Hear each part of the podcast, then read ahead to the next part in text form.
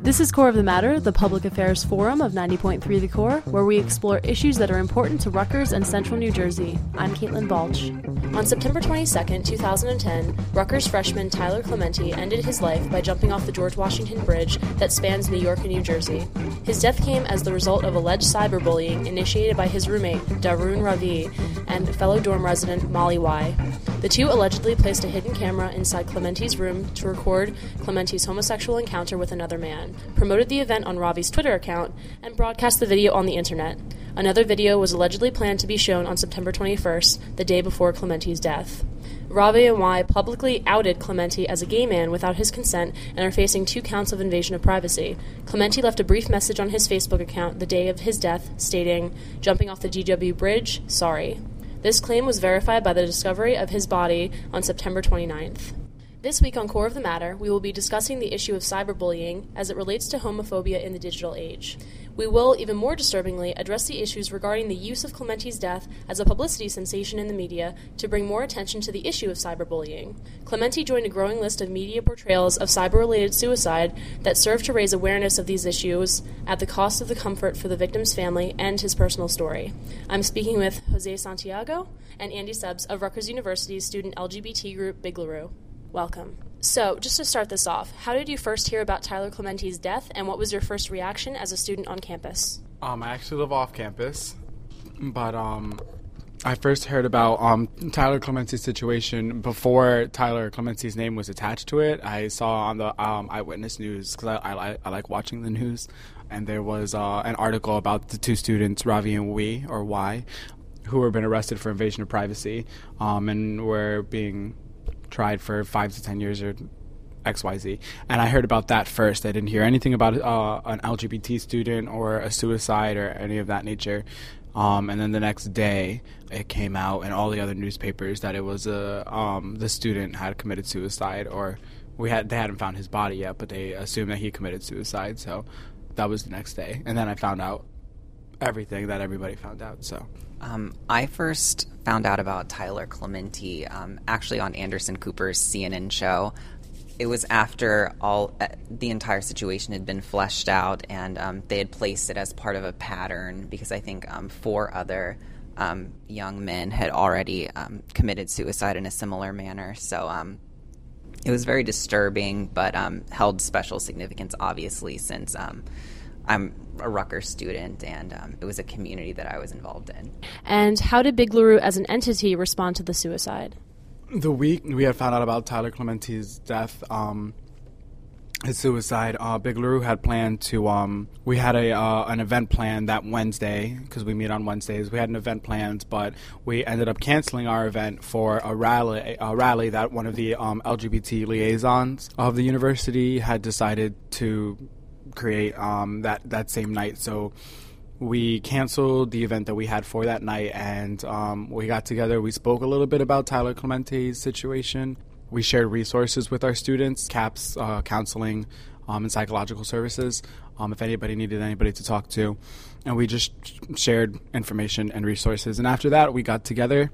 We started a walkout out of Voorhees Hall walked with our rainbow flag up in front uh, with me, myself, and my other co-president Ronnie Ald, and we just walked all the way over to um, to Brower Commons, um, where we were chanting all the way there. And then once we got there, we had a a lay down um, in front of Rutgers Student Center, which got a, a, quite a bit of media attention. But our the die-in that's that's the name of it the die-in um, and we got a lot of attention we were trying mostly that night to get um, President McCormick's attention because we were that that night we were trying to make our voices heard for a safe space for LGBT students on campus um, because we have been taught we had talked to um, the university in the past about having a, a safe space for students to to call home, and um, we've been denied for that. They're saying that our university has been safe and welcoming, which to an extent it is.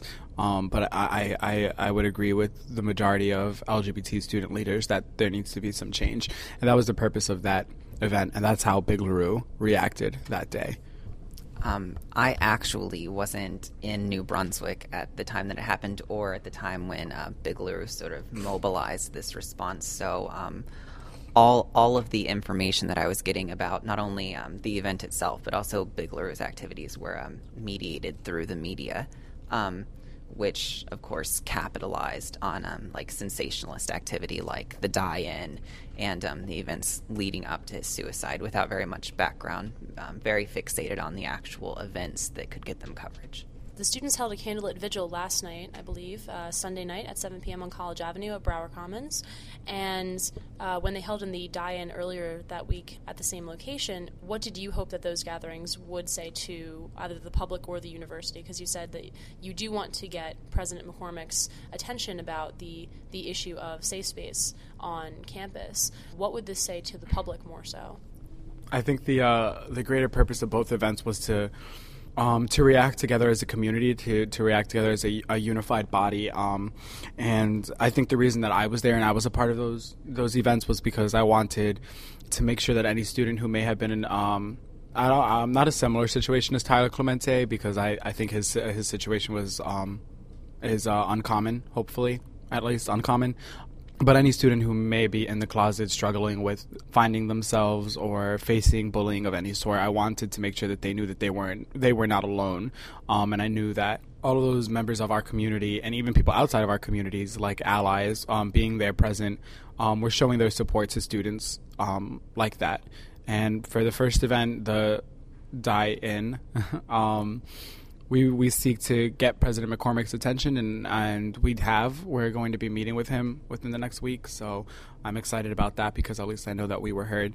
And then last night, the candlelight vigil, I think it served a greater purpose for us to really mourn Tyler Clementi's death, just because we've been very busy um, deciding how we wanted to react to the situation.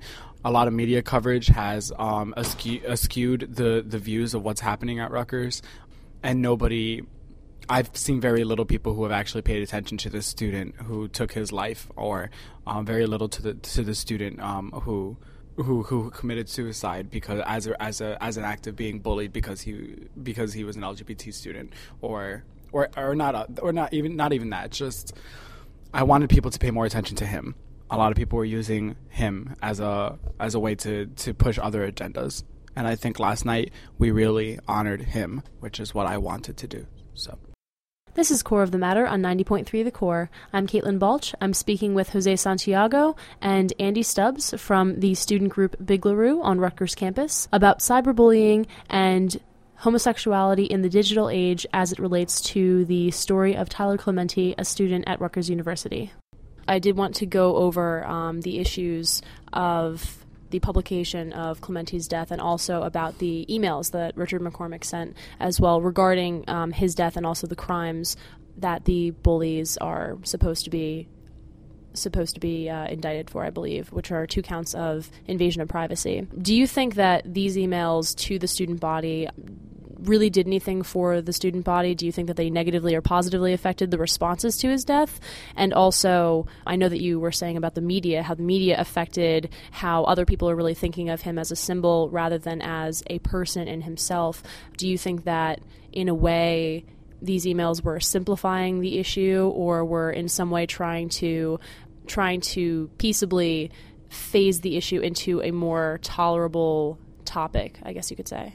Well, to be like totally honest, I know that I I got that email, but I don't know even know if I actually read it as a result of all the other things that were going on in my life last week, including unifying Big LaRue for for Tyler Clementi's death. I don't I don't I really didn't check that email. Who is he trying to address?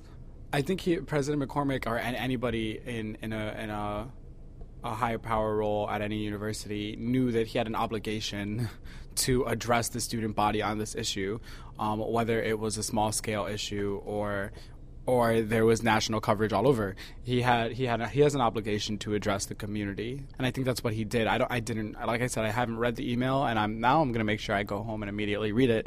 But I think he was just doing what he needed to do, and I wouldn't be surprised if if that if that was the case that President McCormick was trying to dumb it down a little bit, um, because uh, what I've sp- uh, what I've spoken to other members um, other members of our community about President McCormick, and it hasn't always been very supportive of our community. Um, some people feel very left out as a result of President McCormick. So, um, and then you asked about the media. I'm just I'm very angered by a lot of the media coverage because, like I said, a lot of people just didn't seem to care about the actual student. They were all um, using him. Um, a lot of a lot of uh, I feel like a lot of organizations are are using his death to push their own agendas, and I really don't care to mention any of them, um, just because I don't want to um, do that to myself. but the the media just makes is making it into this this I, I, I can't I don't even know what I mean. Honestly, I don't know how I'm supposed to be saying it. Um, well, first to address the email, um, I, th- I, think there were two, um, two at least that I read. So I really think that, especially in an institution like Rutgers that is so large, both in terms of diversity but also student population, there's often um, an antagonism between the students and the administration. Um, that's very well known. The administration is very, I guess, very attuned to the fact that um, it has to stay in lockstep with the student population. And um, I think that, yeah, the emails did. They were an outpouring of sort of like a solidarity with the students and saying that, um, yes, we do understand this is a very important issue and we need to comment on it, and this is a dialogue that we do need to have. But at the same time, I do believe that it was an oversimplification I mean, while while touching that he um, would send an email on the subject and reach out to students and let them know that there's a new dialogue on civility that's opening up and the, the focus on creation of safe spaces. I, I still think that um, it was completely um, void of of any analysis of of any type of content that would allow us to sort of view this as um, a true tragedy about a human being. It was sort of cursory and um, something that you would read sort of in a news article, a summary, and then an explanation of what Rutgers is doing, sort of um, a very cut and dry email. That's not, you know, to blame him and say that it should have been, you know, this um, very sad elegy, um, which it should be, but in email format, I think that it was um, it, it was what needed to be done um, to show that the administration does view this impact as very serious and understand how it affected the Rutgers community at large. Um, in terms of the media in general, I I think of course the media didn't handle this in the way that it should have. I mean that's a that's a very uh, strong judgment call to make because you know what may have been um, what I perceive as wrongly covered is you know different from every other person's but i still think that again there's a focus um, a real drive for sensationalism to um, you know sort of take this story and use it as a political football not necessarily on behalf of political groups but also the media in general to generate coverage to generate interest. And i think that what's truly troubling is um, this tyler clementi story has sort of been um, cut into sort of a unit that they say fits into a bigger pattern which is very, very troubling because now when you go onto the New York Times website or CNN's website or um, even uh, commentary websites like Huffington Post and things of that nature, um, instead of hearing about actual stories, we just see headlines like seventh student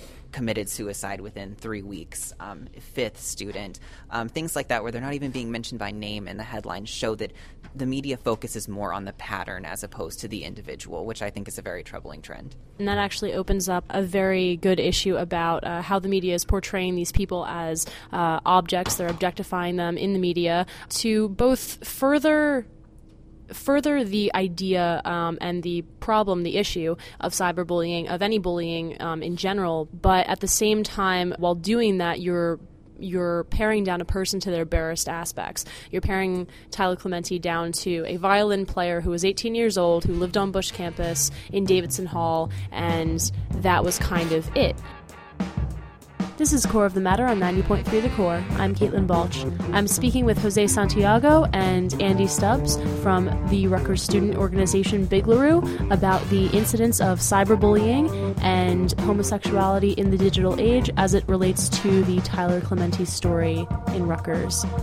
So, as he was used as a symbol, uh, I wanted to bring up the issue of uh, the 1998 case of Matthew Shepard, um, as well as the other cases that have been going on recently this year uh, with the one 13 year old, I believe two 13 year olds and a 15 year old, who all committed suicide as results of cyberbullying as well, which they committed suicide and Matthew Shepard uh, was murdered over his being gay.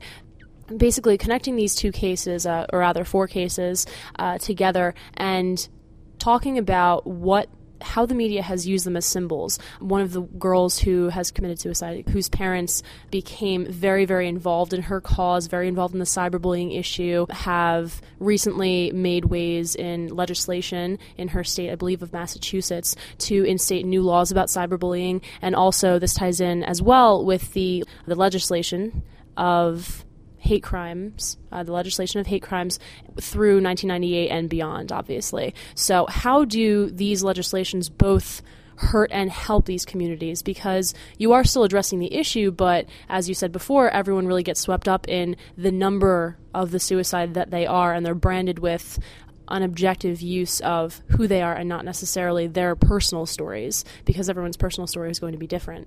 So I'll give this over to Jose.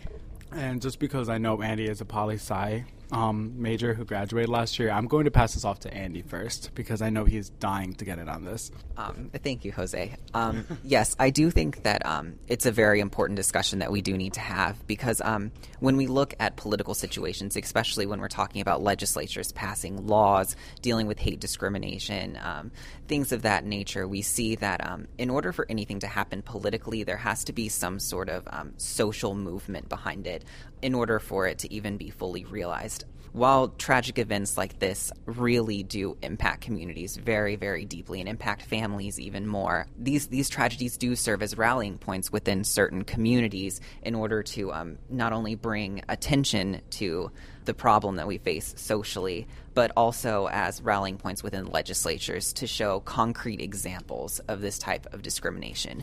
That really, I think, is the key point that um, delineates activism and actual legislation is we can sit here talking about um, discrimination and bigotry and hatred that happens towards not only um, the LGBT community but also other communities at large. But um, it's all largely abstract and it's all largely just words until we see um, concrete examples within communities of this bigotry, this hatred, this discrimination manifest itself. And um, those concrete examples of how this abstract discrimination happens are really when we get action. Um, as horrible as that is, that's the way that our our democracy functions. Is the people are motivated by things that they are aware of, um, and while these are horrible tragedies that um, affect families, affect friends, and um, do largely tend to be about patterns, about not the individual itself, but about a certain characteristic of the individual. Unfortunately, those are the circumstances that bring awareness to cases that allow these things to happen, allow legislatures to become aware of these problems and pass laws. But obviously, there's a deep problem in the fact that tragedies like this have to occur, that this abstract has to become concrete before we take action.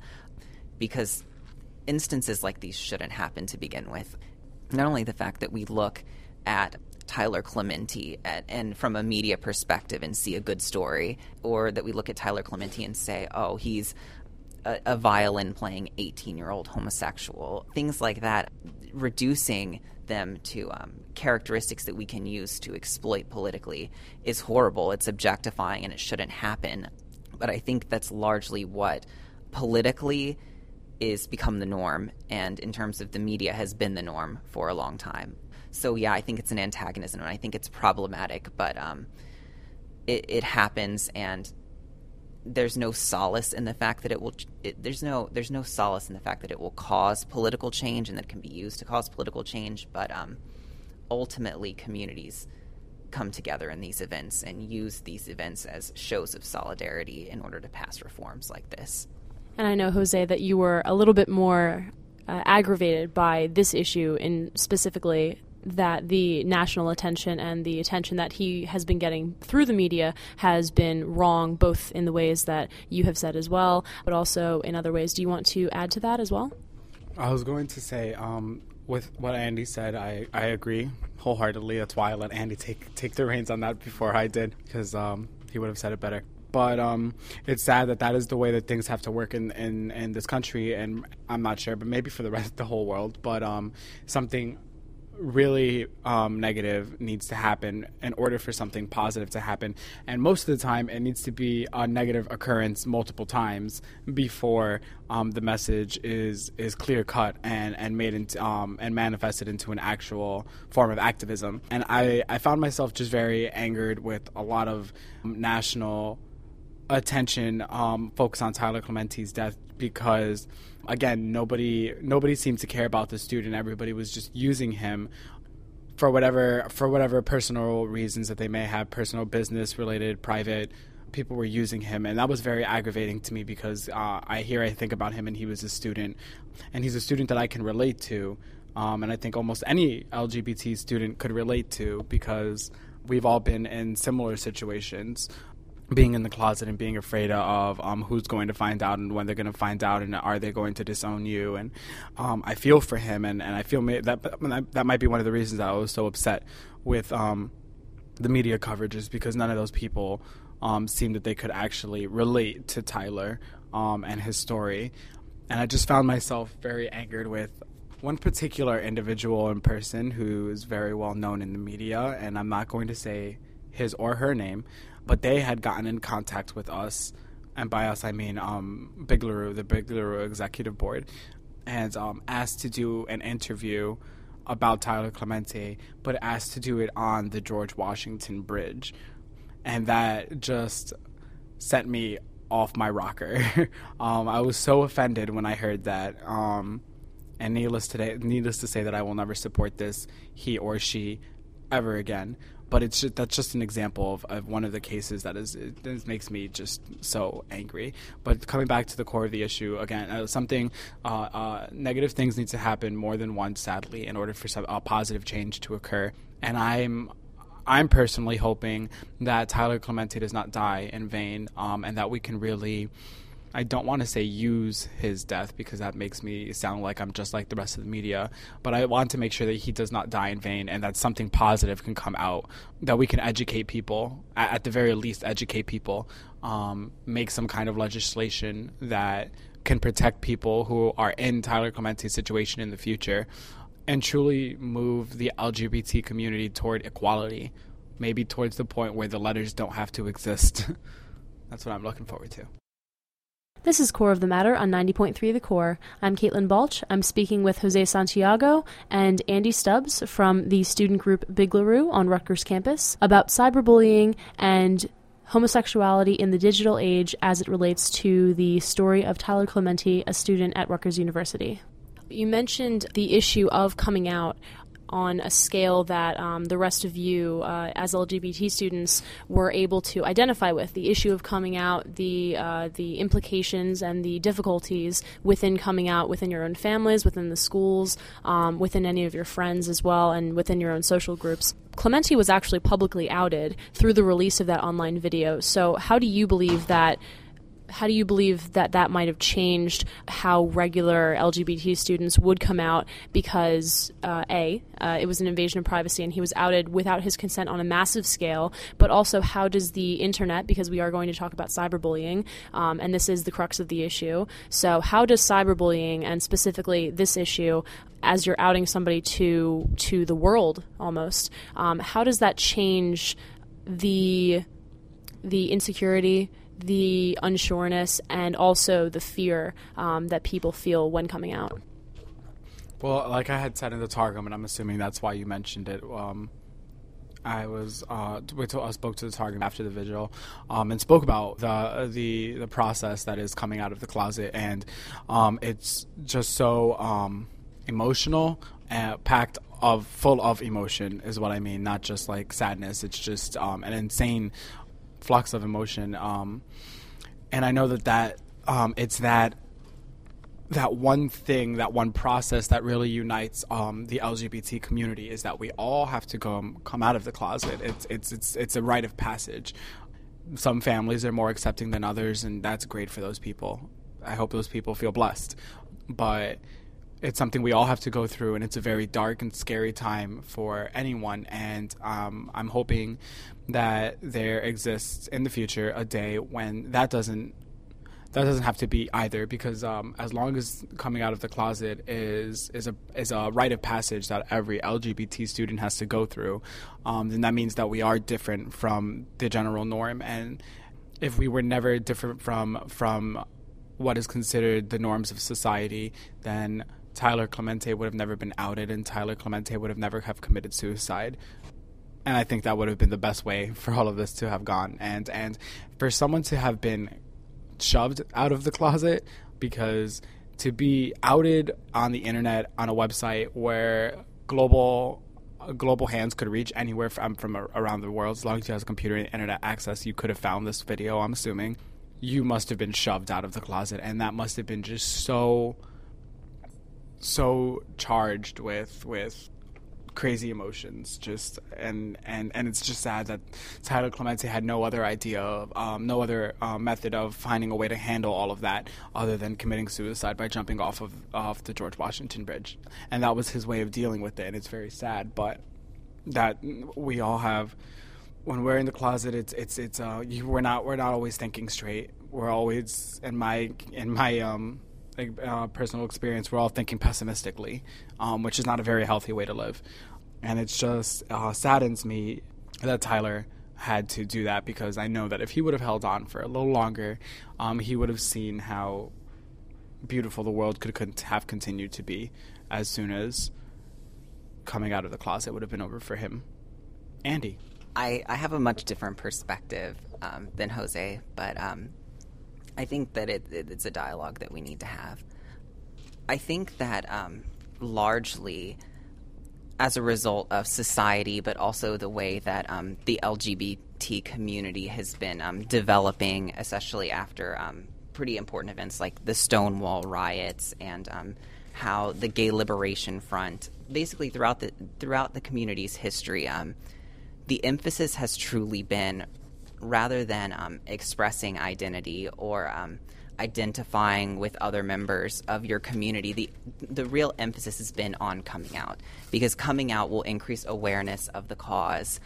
It will it will uh, broaden the community's horizons, and I think that's very problematic. That um, the emphasis has been on the act of coming out and this this idea of the closet, because in reality, identity, whether we're talking about Tyler Clementi's identity, which I, I can't speak to obviously because um, I'm not him, but the idea of identity being able to change so rapidly based on this idea of coming out of the closet, to me, really reinforces how. Um, how traumatic it can be when somebody is quote unquote outed. The fact that not only is it emphasized within mainstream society as oh my gosh, you know, so and so was just outed is also emphasized very heavily within the LGBT community as sort of your rite of passage. The idea that so much importance out of an entire identity, out of an entire life, is placed on this one event truly does create situations where um, being outed can be horribly traumatic. So I think that that's something that we need to, um, as a community, but also as individuals, need to work against and bring awareness to is that this this this one event, while it is important in some people's lives, may be not as important or not important at all in other people's lives. And um, by placing such emphasis on it, it really does create a situation where, if it's done against your will, it can truly lead to horrific consequences. But at the same time, uh, linking it back with cyberbullying, um, the idea that this invasion of privacy resulted in him being quote unquote outed is um, is well, disgusting to begin with. Privacy is so important, especially within um, American society. It's very highly valued. So the idea that this sort of invasion of privacy could result in such a traumatic act, and not only does that happen, it happens on the internet for everyone to see, for everyone to access, and um, basically for it to be circulated and has some sense of um, it adds a sense of permanency to the outing it, it completely removes control of the individual over his or her ability to control what is being said about his or her identity. And I think that's truly traumatic. Can I make a judgment call as to whether that was the cause of um, Tyler Clementi's suicide. No, of course not. But in, in general, I'm speaking in broad abstract terms. That is very traumatic. And the fact that it can happen over the internet so easily is a very volatile situation. This is Core of the Matter on 90.3 The Core. I'm Caitlin Balch. I'm speaking with Jose Santiago and Andy Stubbs from the student group Big LaRue on Rutgers campus about cyberbullying and homosexuality in the digital age as it relates to the story of Tyler Clementi, a student at Rutgers University. So, my next question about being outed to the public on a massive scale as opposed to being outed against your will, uh, not on the internet, uh, how those things differ as well. I'm going to go to a specific incident about coming out in general, about talking about coming out, and uh, as well as it being something that the Core has dealt with before last spring. Uh, Jose, I knew that you were a guest on one of our DJ shows called The Free Experience last spring. And during your interview, she received numerous hate calls and instant messages talking about either members of the gay community, uh, members of the LGBT community at large, and also about representing the gay community. Uh, apparently, lots of people either are representing the entire community in a way that um, is not likable. And also, there are many people who are still very intolerant of this community. Um, just going about the internet and talking about those issues that it can provide both solace and negative emotions with. Um, how do you think the internet enables people to bully others, and why would this still go on despite the advancements in tolerance and gay rights throughout our country? Because I know that there were very, very affronting responses that she did need to address to negate all of the hate speech that you were specifically experiencing in that aspect. And what I wanted to get to was more so uh, how how tolerance as a whole is not equally felt across the country, and just speculation on why, um, and also people who would even support this death, people who would support um, this kind of this kind of degradation of somebody for sport, and why it's still sport to to degrade somebody of some other sexual orientation, ethnicity, and oppress somebody who's just not like yourself. Um, well, I think the the issue about uh, cyberbullying or um, anything that can happen on the internet is that it can happen throughout the it, the the internet connects the entire world. And let's not talk about the entire world because it's too big. Um, we'll just talk about the whole country. And we know that the we're all very well aware that I think a majority of the country is not in favor of LGBT rights, same sex marriage, equality, or just respect, are just dealing with respect. A lot of the majority of the country is not all for that. And the thing about the internet is that um, the internet is the meeting ground of everyone, um, anyone from any background, from any system of beliefs, from any state or um, any historical background can meet, and that gives the uh, the person who's being subjected on the internet who's being the uh, who the subject of whatever on the internet uh, uh, has the, the, this negative opportunity comes about that anyone from any corner of our country can put in their two cents about their issue. Um, so that makes you know um, I'm gonna go with a lot of people are still very ignorant. And it, it's something that uh, a lot of people are gonna have to to learn and grow with. I, I think it's just like uh, I hear a lot of people how they talk about um, government and politics. You just got to wait for some people to die out so we can experience some change. And that's how I see it. I don't know if that's the greatest way to put it, but that's how I feel about it. I think that our our country as a whole will one day be moving more toward an equality, and I don't want to say tolerant because tolerance says that you have to put up with us, but g- general equality. And it just stinks that um, you're able to more clearly see intolerance on the internet because there's no there's very uh, very rarely um, any system of um, censorship or respect. And the thing about the internet is you can always be anonymous as well, um, so you can say whatever you want, most likely with no repercussions, and that's sad. Andy, would you care to say something?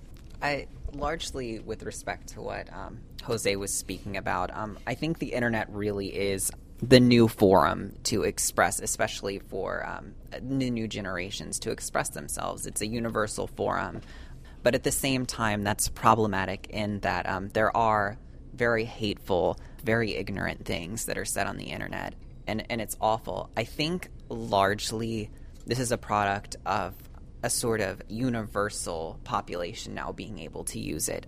For example, I didn't grow up here, to use a personal example. I grew up in suburban Texas. Um, it's a very different community, not only in terms of who is there, but also in terms of beliefs and um, sort of all, all, types of politics. And I think that that's truly what we're seeing here, especially on the East Coast. You know, the coasts are um, fairly well represented in the media as being more tolerant, whatever that's supposed to mean, more um, more progressive, more diverse. So what we're seeing here, rather than ignorance and um, bigotry and hatred, is really, I think, a product of privilege.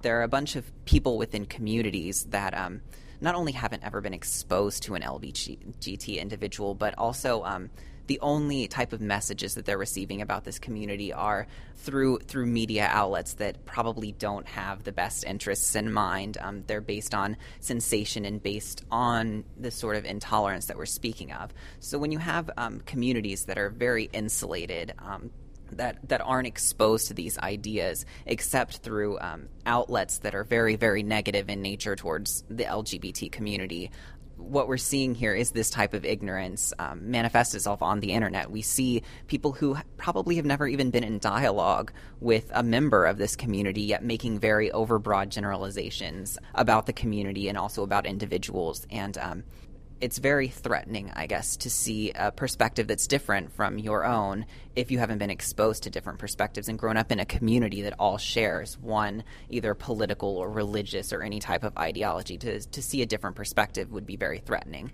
So, what I see here really is an ignorance and um, a type of privilege that um, once exposed on the internet to other opinions, these people lash out. Um, they have very negative reactions, and unfortunately, it tends to be towards communities that they're either not familiar with or have been told negative things about, um, which is unfortunate. And um, the more the internet picks up, um, I think we'll see cyberbullying towards specific communities decrease because awareness will increase. But I still think that the internet is a forum where there is it's it's lawless essentially. It's permanent and it's largely anonymous. Um, so any any type of aggression that we see normally on a, on a schoolyard um, can now be translated onto the internet in with horrific consequences about that kind of schoolyard on the internet, you could say, that does depersonalize the people talking, um, both the people who are receiving this harassment and the people giving the harassment as well. How, in that fact, does that change the the issues of bullying that wouldn't be necessarily face to face?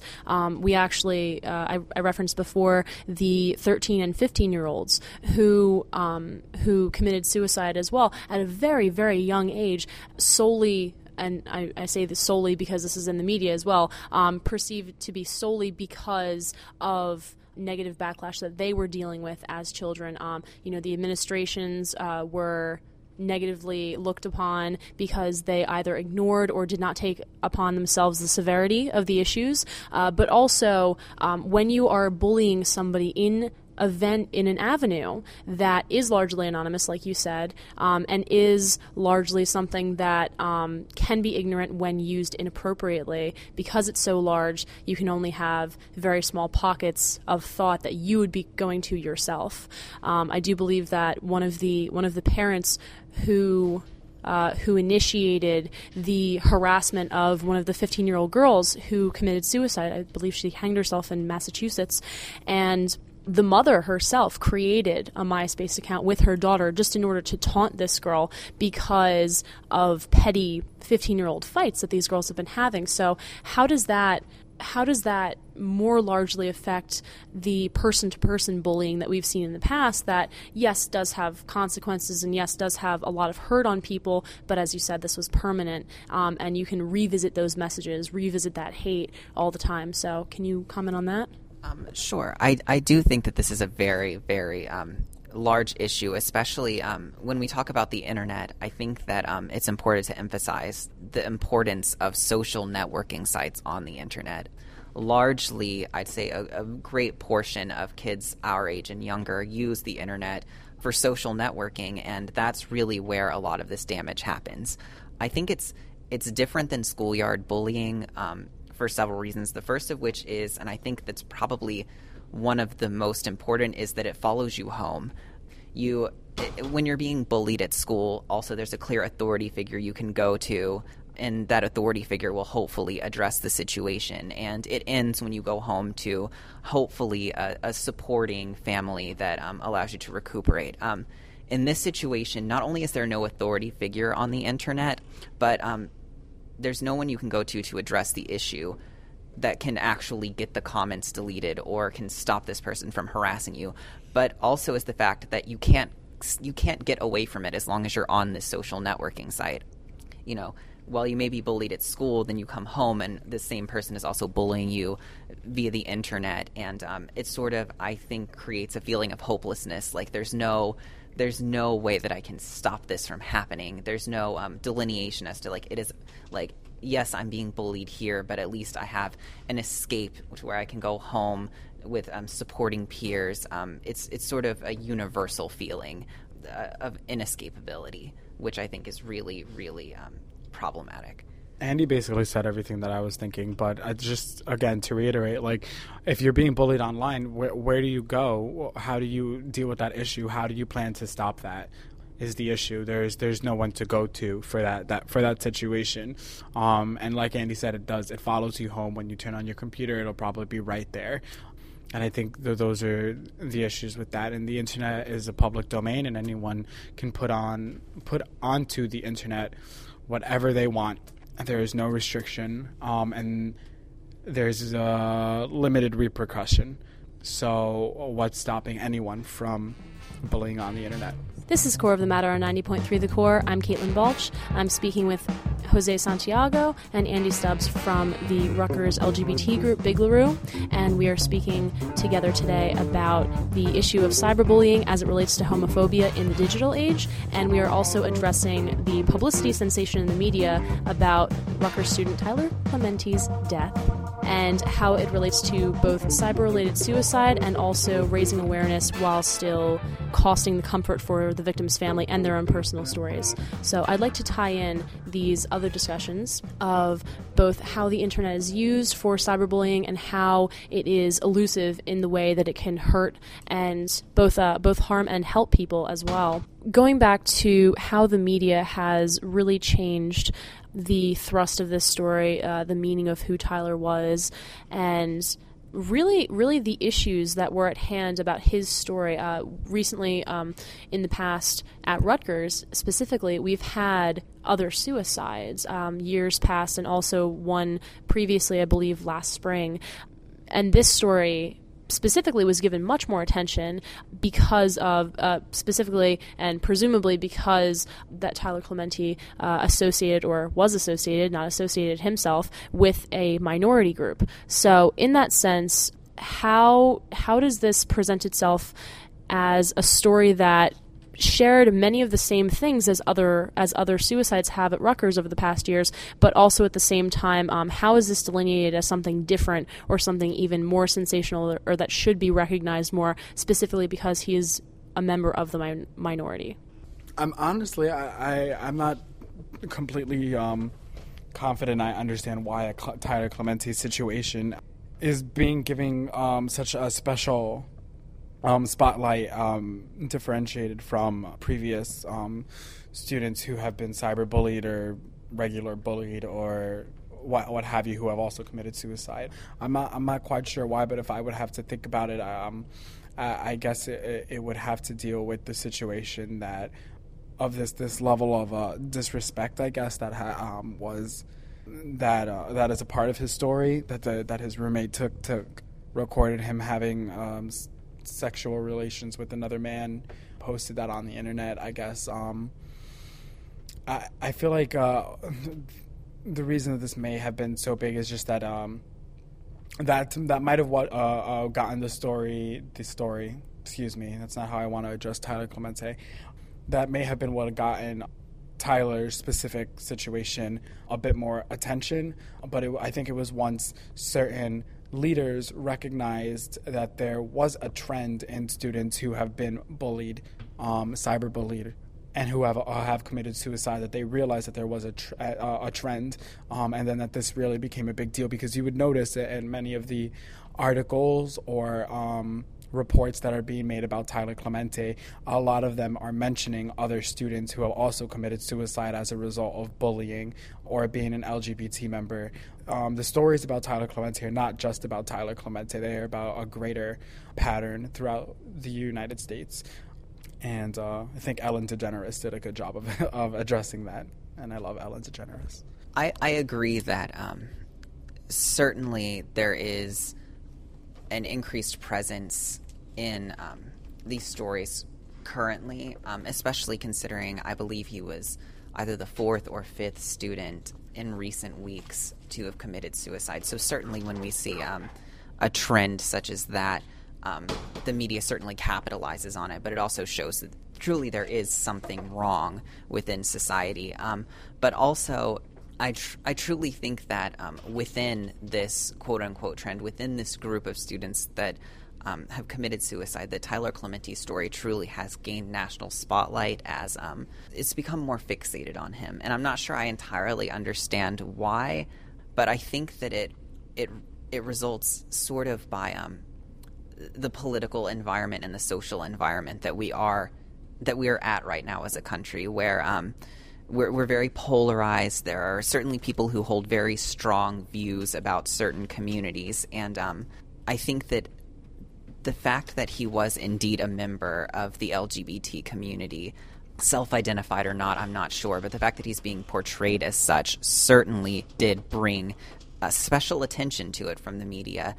But also, I think that his story received a lot more capitalization because there were two major issues the media fixated on. Not only um, even not only his membership within a minority community, but also the invasion of privacy itself, because that truly the intersection between a violation of privacy and a member of a minority community really brings attention to how society as a whole can really impact an individual in a really, really negative way, and do so with without um, without very many consequences. So I think the fact that um, it combined two key issues that um, American society is very polarized on and is, is very conscious of at the moment capitalized Tyler Clementi's um, tragedy within within the media as a whole. Obviously, I don't think it was in a positive way. Um, it was in an objectifying way, in an exploitative way, but um, capitalized nonetheless. This is Core of the Matter on 90.3 The Core. I'm Caitlin Balch. I'm speaking with Jose Santiago and Andy Stubbs from the student group BiGLARU on Rutgers campus about cyberbullying and homosexuality in the digital age as it relates to the story of Tyler Clementi, a student at Rutgers University. Also, Jose, uh, you spoke of Ellen DeGeneres, and actually, that was a great segue into a different question that I had as well. The public figures in the LGBT community, and also members of the community as well who had previously not added themselves, specifically former Governor Jim McGreevey commented on the case as well. And also what you said, Ellen DeGeneres as well commented on that. And uh, do you believe that they're responding adequately as public figures to this? Because I know that you spoke of the media as not responding adequately nor sensitively to this issue, but at the same time, do members of the LGBT community are automatically okay by publicizing this event or by speaking on this event? Or is it organizations that are not part of that minority that could be considered as capitalizing on this issue? Um, because I know that you were saying about another media organization who did approach you in a very unsensitive sort of way or insensitive sort of way, excuse me, that um, they wanted to interview you on the George Washington Bridge where he jumped to his death. So, in that aspect, do you believe that in any way um, any members of the media, uh, no matter if they connect themselves with the LGBT community, could in some way misrepresent these stories? I think that the people who are mostly misrepresenting these stories are the, the individuals or groups who um, who are unable to relate to Tyler Clementi and his story, or real, who are really truly interested in getting the real story and trying to be empathetic toward him. And I don't think all public uh, public figures, on the other hand, though, the ones who are coming and speaking out, I think that they are more empathetic and more understanding, or at least try to be. Ellen DeGeneres, I think, did the greatest job that I have seen so far of addressing the situation because we all know she's a member of the LGBT community and she really was able to relate to what happened to Tyler Clementi as a as a member of our community who I'm sure um, must have dealt with some of the same issues that Tyler and myself may have. I think that's that's one of the reasons why I appreciated what Ellen DeGeneres had been saying. But then the um, media group who I had mentioned before, who asked for the interview on the bridge, I'm I'm pretty confident that that um, that group um, is supportive of LGBT rights, but they weren't they weren't really interested in trying to understand what was happening or be empathetic toward our situation. They really just cared about getting their story, and that's how it seemed.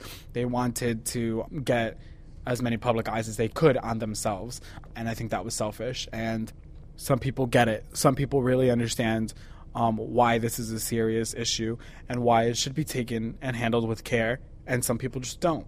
And I'll try to be less angry with the ones who don't.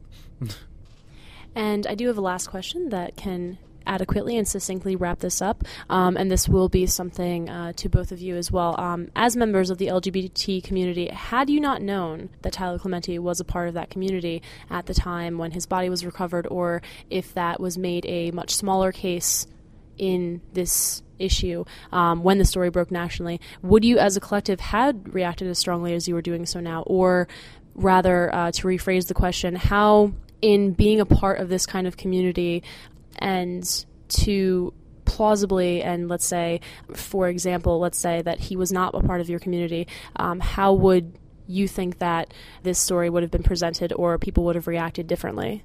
Who would have been at that candlelit vigil um, I had mentioned this before to um, I don't remember somebody at the the die in um, rally we had um, last week.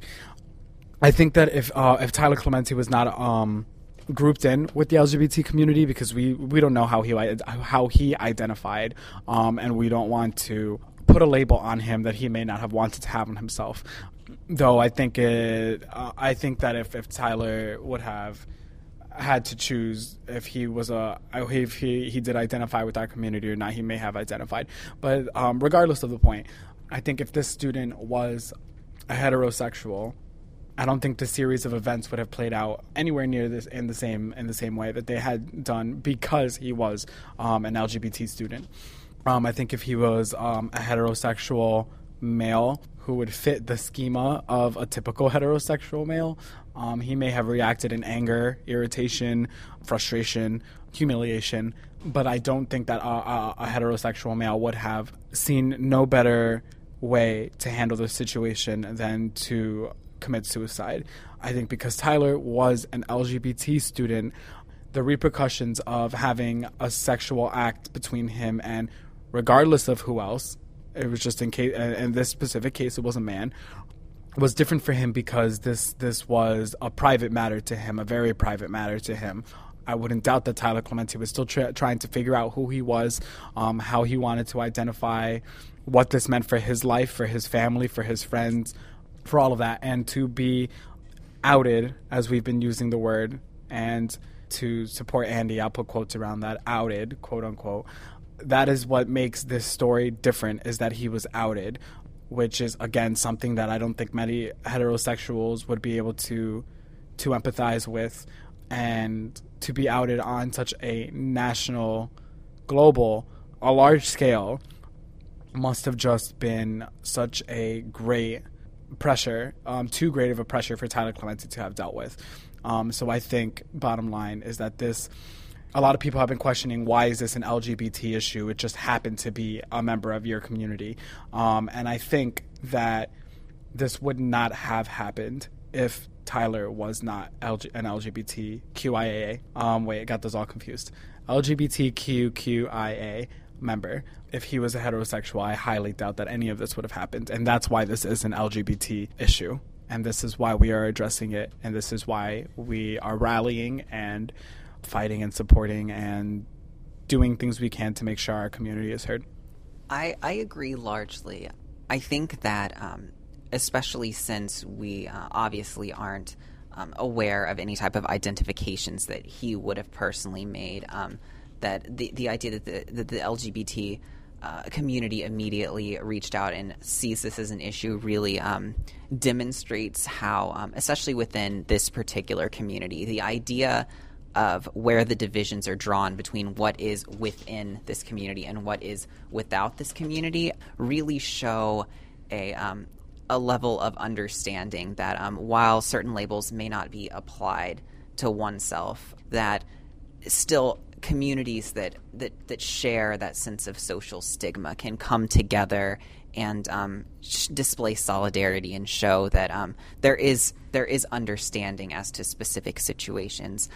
As to how it was handled, um, I can't really speak to um, a lot of hypotheticals, but I truly think that um, while an invasion of privacy such as that is traumatizing to begin with, it's completely unacceptable and um, an act that really, really does one leave one feeling violated. But at the same time, um, it's undeniable that there is an extra external social stigma attached to the act that was going on, regardless of how anyone identifies themselves. Um, society as a whole uh, looks upon certain acts as unequal, and um, in certain cases, people within that society attach stigma, attach their discrimination, their bigotry, their hatred attached to certain acts.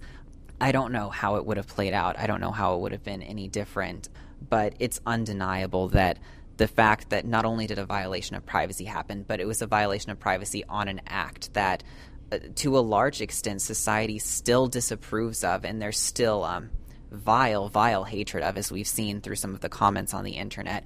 I think that a horrible, horrible, tragic situation was made worse by um, this extra stigma that was attached to it. Um, I don't think that um, the media would have or could have sensationalized it in a way that they have if he had not been identified by the media as a member of this community. Again, I don't know if he self identified, but it truly gives the media an extra, an extra um, incentive, as horrible as that word is, in their minds to sort of sensationalize this story to uh, demonstrate, oh, this is this is an act of an intolerant society against a specific individual. This is horrible, and, and in fact, it is horrible. But the fact that the media can use a label that they have applied to to to a child, really, a young adult, and use that to objectify and exploit a story is um, very very troubling. But um, again, I think it was that label that they applied that truly allowed them to sort of exploit the story and um, poster it everywhere, um, which is which is tragic. Thank you very much. This week on Core of the Matter, the Public Affairs Forum of 90.3 The Core, we explored the issue of homophobia in the digital age, as well as the specific issue of the suicide of Tyler Clementi that culminated on September 29 with the discovery of his body near the George Washington Bridge that spans New York and New Jersey. And this is 90.3 The Core. Thank you very much, Jose Santiago and Andy Stubbs. You have been lovely guests today. And uh, just as a very, very last comment on this interview today, where can any LGBT students go uh, with student groups, uh, with specifically your student group, in order to be able to suss out these kinds of issues that they're dealing with as well? Um, I can speak mostly on behalf of BiGLARU any student who wishes to join us, we meet every Wednesday at 9:10 in Voorhees Hall, room 105, I believe. Um, as soon as you step inside Voorhees Hall, though, you'll see our big gay flag. Um, so that'll be where BiGLARU is. But you can also go to Jago um, which is the um, LGBT student organization of color. They do accept any color. You do not have to be um, Latino or African American to go to their meetings. They're very awesome people, very accepting. So I encourage anyone to go to their meeting as well. They meet on Tuesday nights, I believe, at 8 o'clock in the Clack, which is right to the right of Pan. If anybody would like to go there. And if anybody has any other questions or needs to get in contact with anyone, you can go to um, the social justice education website, um, which is socialjustice.rutgers.edu. Um, and there's a lot of people there that can help you with those things. Thank you, Caitlin. Thank you, so Jose, and thank you, Andy. This is Core of the Matter on 90.3 The Core. I've been speaking with Jose Santiago and Andy Stubbs about the issue of cyberbullying and homosexuality in the digital age as it relates to the story of Tyler Clementi, a Rutgers Rutgers freshman. Jose and Andy are both members of the student run LGBTQIA organization on Rutgers campus called BiGLARU. If you have any questions about today's show or you'd like to suggest a topic for a future show, email Public Affairs Director at thecore.fm. I'm Caitlin Balch, and you've been listening to The Core of the Matter on 90.3 The Core. Opinions expressed on the core of the matter are those of the participants only, and not necessarily those of WVPH FM or Rutgers University.